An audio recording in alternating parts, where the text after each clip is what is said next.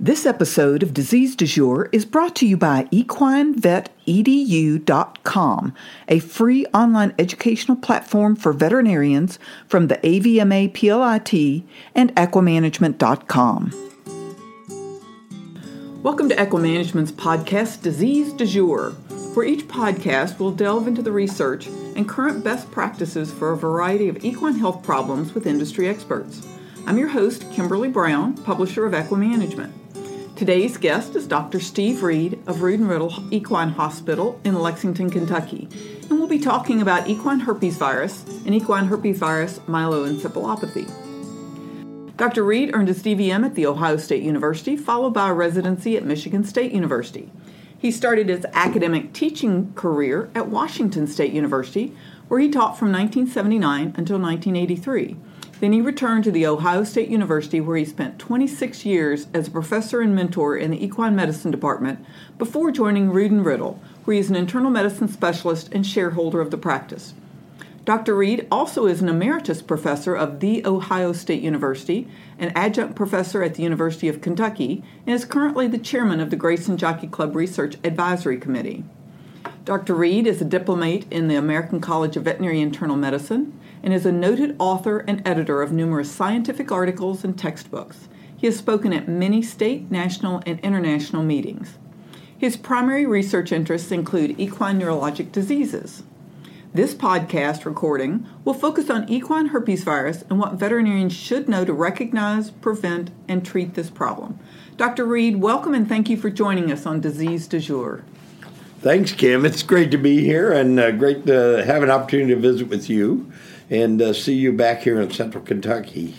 Uh, it's exciting also to talk a little bit about uh, equine herpes virus, uh, a disease that you're right, it is a disease du jour. Lots of worry about this, uh, and it's as a problem.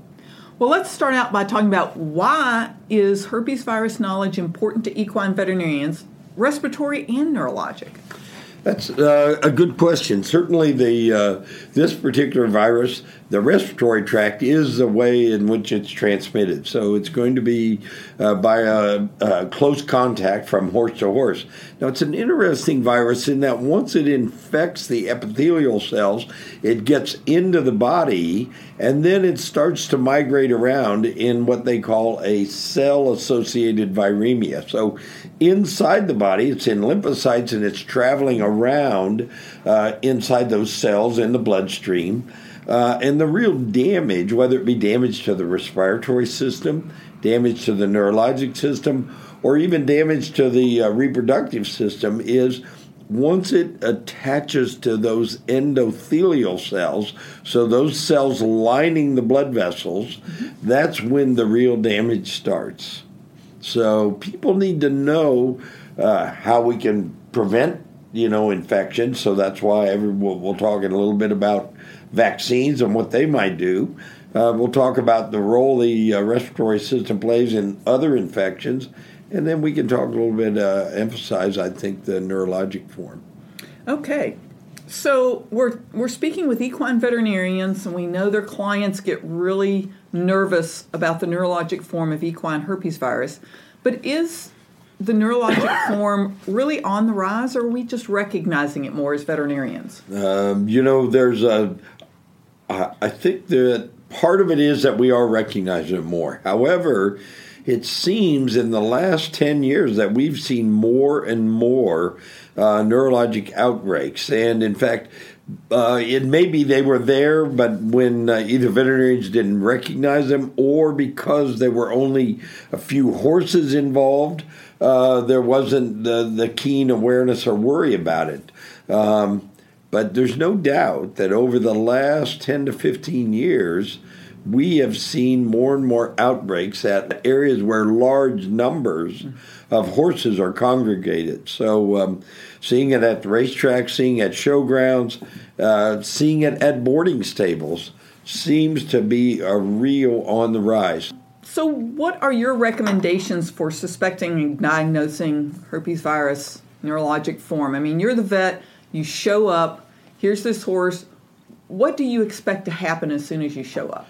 Well, I think you know uh, the the very first thing that you need to do is you're going to already have kind of a rough idea of whether or not there's something, um, you know, like equine herpes virus or some other viral or contagious disease ongoing when you get the history. So when the people call you up, uh, they're they're going to be probably warning you. Oh, there's multiple horses involved, so you're already going to have a an index of suspicion. But when you arrive there, I think it's going to be critical to get a, an even more accurate history.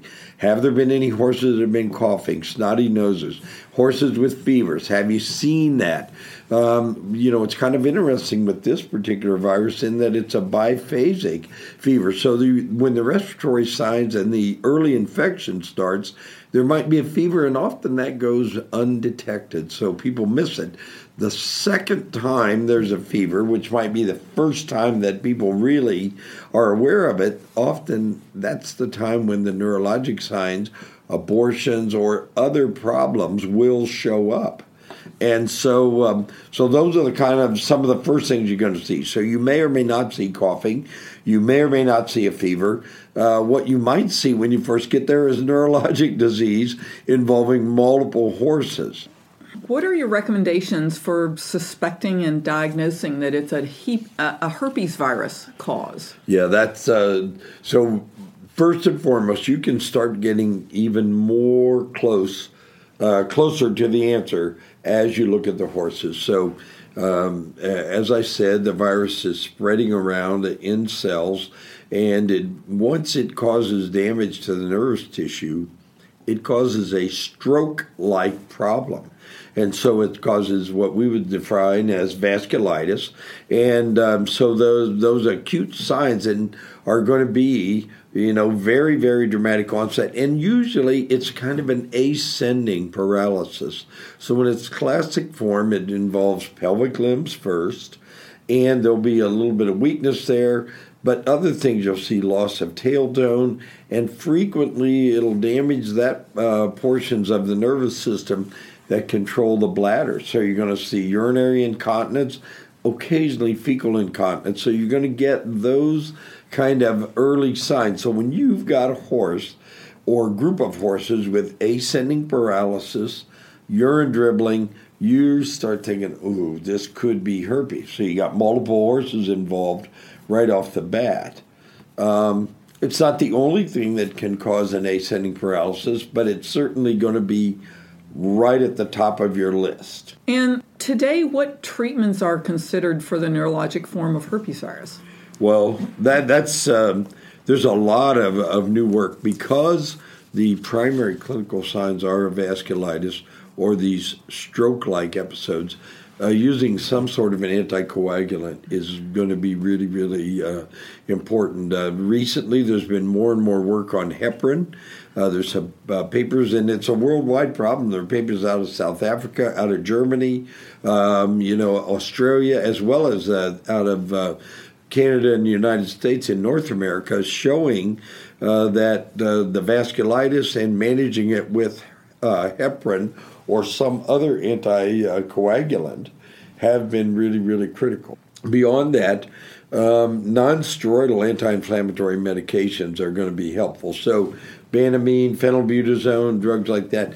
The other thing, there's some work that we've done over time uh, by some of the researchers in Germany, Lutz Goehring, uh, Klaus Osterrieder, showing that uh, even though we know these nonsteroidals are helpful, it's better to not stack them, to pick one or the other and just use that. So if you like Banamine, choose Banamine. If you like Bute, use Bute. If you like aspirin, use aspirin. Aspirin might also uh, have an impact on the uh, vasculitis because of its effect on uh, platelets.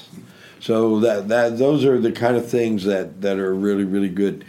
Uh, in a second, we might uh, discuss further the use of antivirals, but for now, early on when you get there, I think those are going to be the things that most veterinarians should be thinking about and do. And again, you had mentioned before we came on air about getting a good history, so we know a lot of horse owners have their own medicine cabinet at home. So being able to, to know what the horses got on board because as you mentioned this biphasic they may have noticed the first fever and tried to do something about the cough or something before they called. We know horse owners can sometimes take matters into their own hands. The good news for them is if they chose a non-steroidal anti-inflammatory agent that may have been uh, of some particular benefit for them. Um, you know to expand further on the treatment it, early in the course of the disease, that might have been, if there is ever a good time to use antiviral agents like valcyclovir and uh, ganciclovir and some of these uh, uh, particular products early in the course of the disease. So, uh, this is an alpha herpes virus, and uh, one of the unique things about this particular virus is once the animal is infected, they're probably going to remain infected for life. Now, where that virus stays in latency, you know, we, we don't really know. Maybe it stays inside the lymphocytes, maybe it stays in some of the neurons. We certainly worry about it being, and you hear about uh, the possibility of it being in the trigeminal ganglion, so along one of the cranial nerves. In people, who are unfortunate enough to have uh, similar problems like herpes simplex, where they get fever blisters. Uh, it's often at you know somewhere along the you know their uh, lip or uh, gum area, and again they think the virus is uh, permanently infected or hanging out in their trigeminal ganglion. And you wanted to talk some about the antivirals. Let's let's get delve into those a little more because I'm I'm sure that veterinarians either have questions about it or will be asked about it by their owners. Right. Well, the antiviral agents, you know, um, again, if you get them early in the disease, they will shorten the course of the disease. You may not be able to fully prevent it with the antiviral agents, uh, but they should definitely have an impact to lessen the severity of signs and to shorten the course of the disease. Uh, probably one of the the biggest uh, headaches is early on, at least with the uh, a lot of people were using acyclovir. Well, there's been a lot of work showing that acyclovir is not well absorbed in the horse. So you need to use a more later generation of these antivirals, like the valcyclovir, ganciclovir, some of these other uh, agents. The, the other thing that's going to be critical is that uh, you need to utilize them early on at a high dose. I think the dose that's been recommended is like for the first three days, 27 mgs per kg uh, two or three times a day, and then you cut to 18 milligram per kilogram. Well, if you go to the store and you or I have a fever blister and your doctor writes you a script for uh, valcyclovir, you're going to know that's an expensive medication. And so, administration at the dosages that are going to be critical for horses can sometimes be uh, cost prohibitive. So, you got to at least be aware of all that. So, veterinarians need to be aware of A, how to use them, not to use acyclovir, to use another one. B, they need to know that uh, early in the disease they need to give it multiple times a day, not just once a day. And then finally, they need to know that after a couple of days they can cut the dose down and that they probably don't need to be on there terribly long. Maybe five, three, five, seven, ten days might be uh, adequate amount of time. And what about using some of these antivirals in horses that are exposed but showing no clinical signs? Um, that that's probably if you can get the horses before they've shown clinical signs as a preventative, that might be the very very best time. And uh, some of our colleagues uh, in Germany, again, Lutz Goehring, I mentioned, and Osterrieder, they have done uh, some work to demonstrate that either the antivirals, oh, and uh, I, don't mean to cut anyone out, but Laura Maxwell at Oklahoma State has done a lot of work showing that administration of the antivirals early on as a pre- preventative can be quite effective. Okay, so as a veterinarian, you've got a client that's bringing a neurologic horse into your clinic.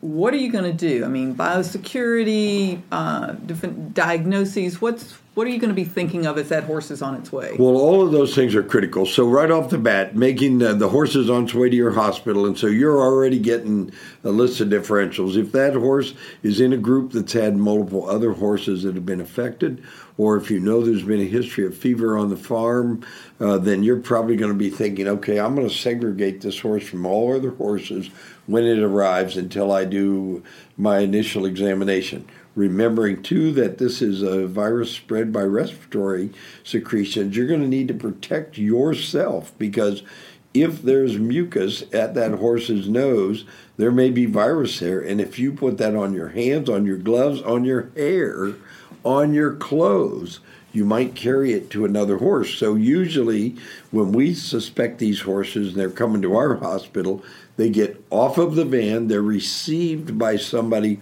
already dressed in full isolation garb, including a, a hairnet to cover their hair. Where they go directly into the uh, uh, a stall, and we have two of our isolation stalls are segregated from the rest for respiratory disease. So we have a little bit more of a barrier down there since this is spread so rapidly in that way.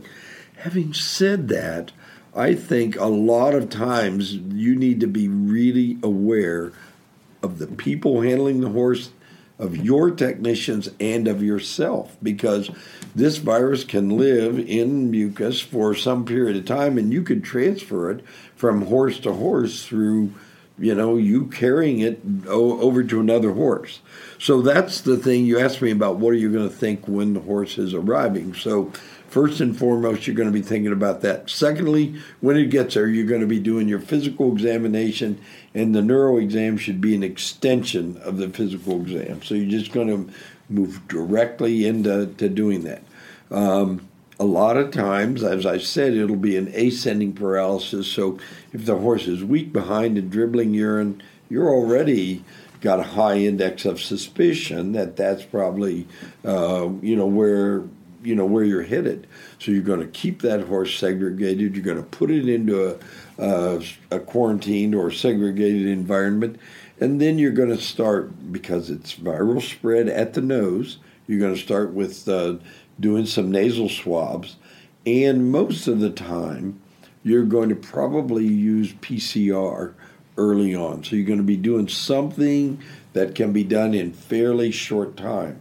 Um, uh, in fact, one of the things, and, and, maybe I've gone on too long, but one of the things that's happening right now is more and more stall side or horse side testing.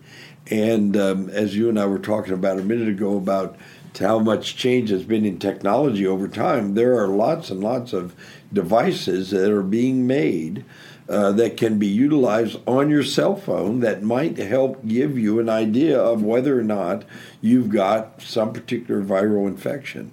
And uh, so, um, uh, you know, there are just more and more things.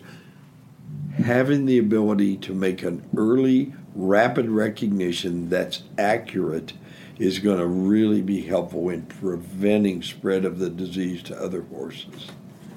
Okay, let's say that you are the lucky vet who gets called out to the showgrounds because a horse is running a fever, not acting right.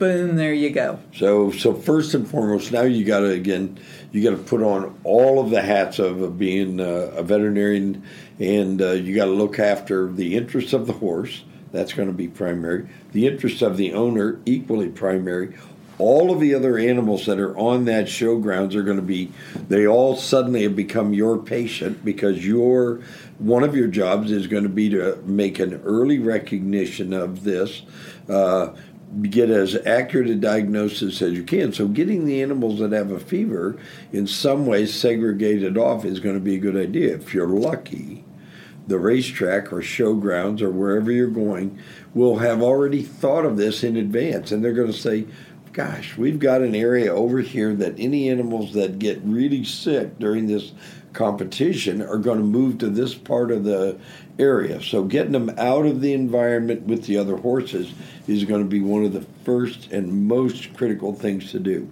The other thing is, whilst it's worth being worried about, you don't want to be an alarmist. You don't. You want to. You want to let everybody know this has the potential to be serious but our goal is to get an answer. And so we're going to do this in a stepwise fashion, but as rapidly as we can, as accurately as we can, and with as little concern. You know, uh, with with some of the things that have happened, if you look all the way back to 03 with the outbreak at uh, up in Ohio, or you look at the outbreak that was in Ogden, Utah, and spread, you know, some of the biggest concerns are what happens to those animals that don't get sick but were exposed, and now they move into another environment.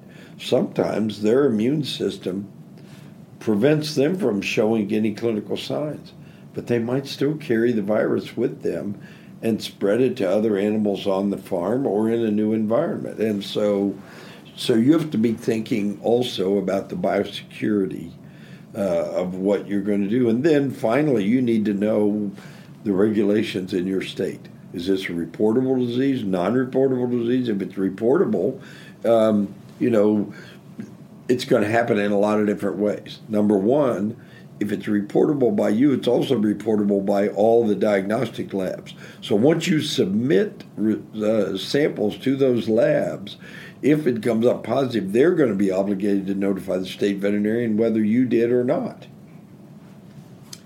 Then, uh, so how do we expand from the diagnosis? So we started off with physical exam, neuro exam, nasal swab. Then, remember I said it's a uh, cell-associated viremia. So the next thing that you want to do is, is collect some of those cells. So do a complete blood count and uh, look at the buffy coat, the white blood cells that are on top of that, and uh, do PCR on those. So now you can say not only is the virus at the nose, the virus is in the bloodstream. It's circulating around. Doesn't mean the horse is going to get the neurologic signs, but it's certainly at higher risk. Uh, one of the biggest areas of uh, focused research now is trying to get an understanding of why, when that virus is rolling along inside the blood vessels, why does it suddenly cause damage and enter into some endothelial cells, setting up the vasculitis? Why is it suddenly it's going along and now all of a sudden it's uh, it's disrupting things. It's causing a vasculitis, a blood clot there, and it's really those blood clots and the loss of blood supply to the nervous tissue, or in the case of abortions, to the fetus and the placenta, that make the clinical signs what we see. So, what are your suggestions for avoiding herpes virus in general and the neurologic form? Well, that's a the, the that's a question. I don't know if I can give you uh, a complete answer. Certainly, uh, most horses that are going off to competitions are already in uh, areas where they're uh, usually well vaccinated, and the uh, and uh, in order to be able to compete, they got to be healthy. So most of the time, the owners have already started looking at the health and well-being of their animal. having said that, this is a virus that can form latency. So if it's latently in the horse, then uh, some stress uh, factor might suppress the immune system and allow that latent virus to now start to uh, multiply again. Once it multiplies or replicates, depending on how high the level of viremia gets, uh, they may in fact get the virus at the nose and start spreading it around. So, healthy horses, well vaccinated horses. There are no vaccines that will guarantee prevention of any of the forms of the uh, this disease. So the respiratory, the uh, abortion, or the neurologic form. There are no vaccines that will guarantee prevention. Um, however, if in fact you keep your horse reasonably well vaccinated, that's going to be a part of the overall well-being of the horse. It's going to be a healthier horse when you do that. So that's going to be uh, the next thing, and then uh, beyond that, it's recognition of what are stress factors. Travel can be a stress factor. It might suppress the immune system. Exposure to other animals that are sick. So before they leave home, where there's sick horses on the farm, you don't know about every horse in the environment. So keeping your horses somewhat segregated as they arrive at the competitions. Now, as you know, if you go somewhere where there's a big competition, horses are going to be near each other. They're going to be congregated together, and uh, since it's a viral respiratory spread and could be aerosolized, usually we think 40 to 50 feet. It might be able to spread in the air. Well, most barn aisles aren't 40 feet across. So, uh, you know, there's a, a, big concern. So, having some awareness of that. And then beyond that, simple things. Don't be sharing grooming tools. Don't be sharing buckets, feed tubs, you know, all those kind of, uh, of usual things. And certainly, if a horse is sick, getting that animal as far away from the other animals is going to be critical. And what are some of maybe the outside the box experiences that you'd like to share about herpes virus or the neurologic form? Well, I think you know uh, when I look or think back at my own career in the outside the box, you know, so uh, I dealt with an outbreak that uh, had that occurred on a uh, on a uh, school facility. Uh, that then some of the animals presented to a hospital where I worked, and um, it used to be that um, we were all of the opinion that once the neurologic signs showed up, that the viremia level was probably pretty low at that time, and that there was a lower probability for the horses to spread disease. Wrong answer. That didn't turn out to not be correct. And so, one of the things that we think the reason for that is that some of the viruses have mutations, and some of the researchers, um, you know, individuals uh, both at places like the Gluck Center or now at Louisiana State with Udeni Balasuriya are, we're knowing now that these the herpes virus can have many mutations, and that one of the mutations that Dr. George Allen uh, reported on before his death was that uh, this virus would have uh, the ability to replicate very rapidly. So it had a replicative aggressiveness. So the more rapid the virus replicates, the higher number of viral particles are going to be at the nose, in the bloodstream. So more likely is going to be a problem not only for that horse, but it's much more likely to spread rapidly amongst horses. Um, and we used to think that we all knew that it was this one particular uh, mutation that was the big factor, but now we're sort of realizing we don't know all the things that we thought we knew about the virus, and that's why there's still research going on, um, not only about understanding the horse and what happens to the horse, but understanding the virus in ways that the virus uh, can prevent itself? How does the virus block itself from from the immune system of the horse? How does the virus avoid uh, you know being uh, blocked by vaccination? You know what are the factors? So we need to just keep that in mind as well. So uh, you ask about an out of uh, out of box experience. So we had this episode. The horses came into the hospital. They got into the group, I thought better, and moved them out of the group in within 24 hours. We tried to keep them totally segregated in one barn.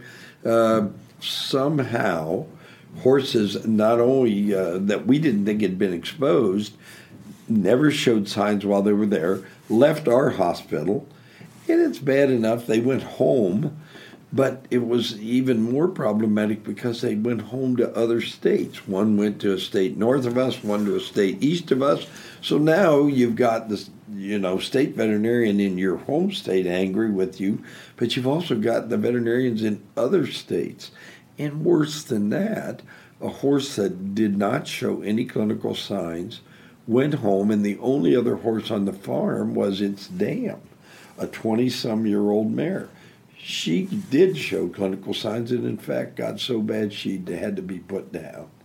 So you know it's with with little premonitory signs those kind of things happened. And so then you feel just uh, i mean how bad do you feel for a client who loses an animal that you may have had some role in that? So i guess that's kind of an out of body experience. You know, uh, to me, the other thing that I think is critical is, you know, where we're going to go on new vaccines.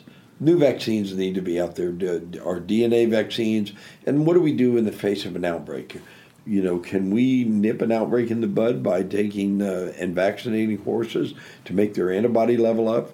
Uh, would it be better to use a modified live vaccine so that not only their antibody comes up, but also you turn on uh, interferon to block virus entering at the nose? Do you turn on cell mediated immunity? All of those things uh, are critical. And so, my personal thought, without strong evidence, is that uh, uh, use of a modified live vaccine is probably a good idea. It'll be interesting as you talk to other experts on this today, uh, people who are virologists and uh, and and also veterinarians, what their thoughts are on use of vaccination. I'm kind of uh, for vaccinating uh, some horses in the face of an outbreak, particularly those that you don't know their immune status.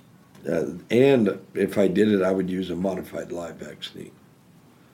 And are there any other final tips that you would give to equine veterinarians about either prevention, treatment, diagnosing of herpes virus problems? Well, I think, uh, you know, as far as prevention, again, you know, even though there are no perfect vaccines, I'm all in for vaccination. So having a good vaccination schedule on a regular basis without need for excessive vaccination is probably a good idea. That's number one.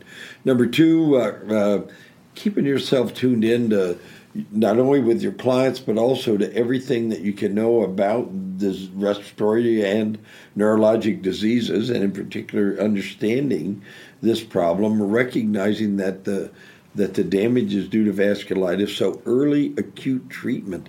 Uh, we've been very, very impressed in uh, in recent times by the benefit that heparin has had. So we think heparin uh, might be uh, something that, if you use early, may nip the uh, signs. Excuse me, nip them in the bud, and and maybe even uh, I, I, remember a horse um, last year that staggered off the trailer that within five days on heparin was ready to go back home. And it was uh, you know on the way into the isolation stall it, it nearly fell off the trailer. Uh, but so that i think is going to be another key thing. And then uh, certainly um, all of us i think who uh, are going to be asked to show up when a problem arises need to be also tuned into some understanding of biosecurity. And if you have the opportunity to advise those people at the racetrack or at showgrounds to think about the biosecurity plan ahead of time is going to be critical because we're all going to gain more when we're prepared for how to deal with things at that time. That's going to be a beneficial thing. And then uh, also, from your point of view, if you as a veterinarian have an idea of what samples I might want to collect, where I need to submit them, and when uh, and how rapidly I need to get results back, and which labs are going to be the best for you know providing that information. Most state diagnostic labs are quite good. Having said that, not all of them work on the weekends.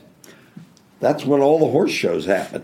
So um, you know you need to know where you can get things done, and uh, you know and how you can get results back uh, you know rapidly and have some friends in the area. Most we're, we're blessed in this particular state because our state veterinarian, our diagnostic lab, as well as several of the private diagnostic labs, are very tuned into the importance of the horse. So we can get things done. Well, we really appreciate you spending time with us today on Equimanagement's Disease du Jour, and we especially want to thank Dr. Steve Reed for spending some time with us. And we hope that um, you enjoyed this podcast and we'll tune in for others in the future. Thank you very much.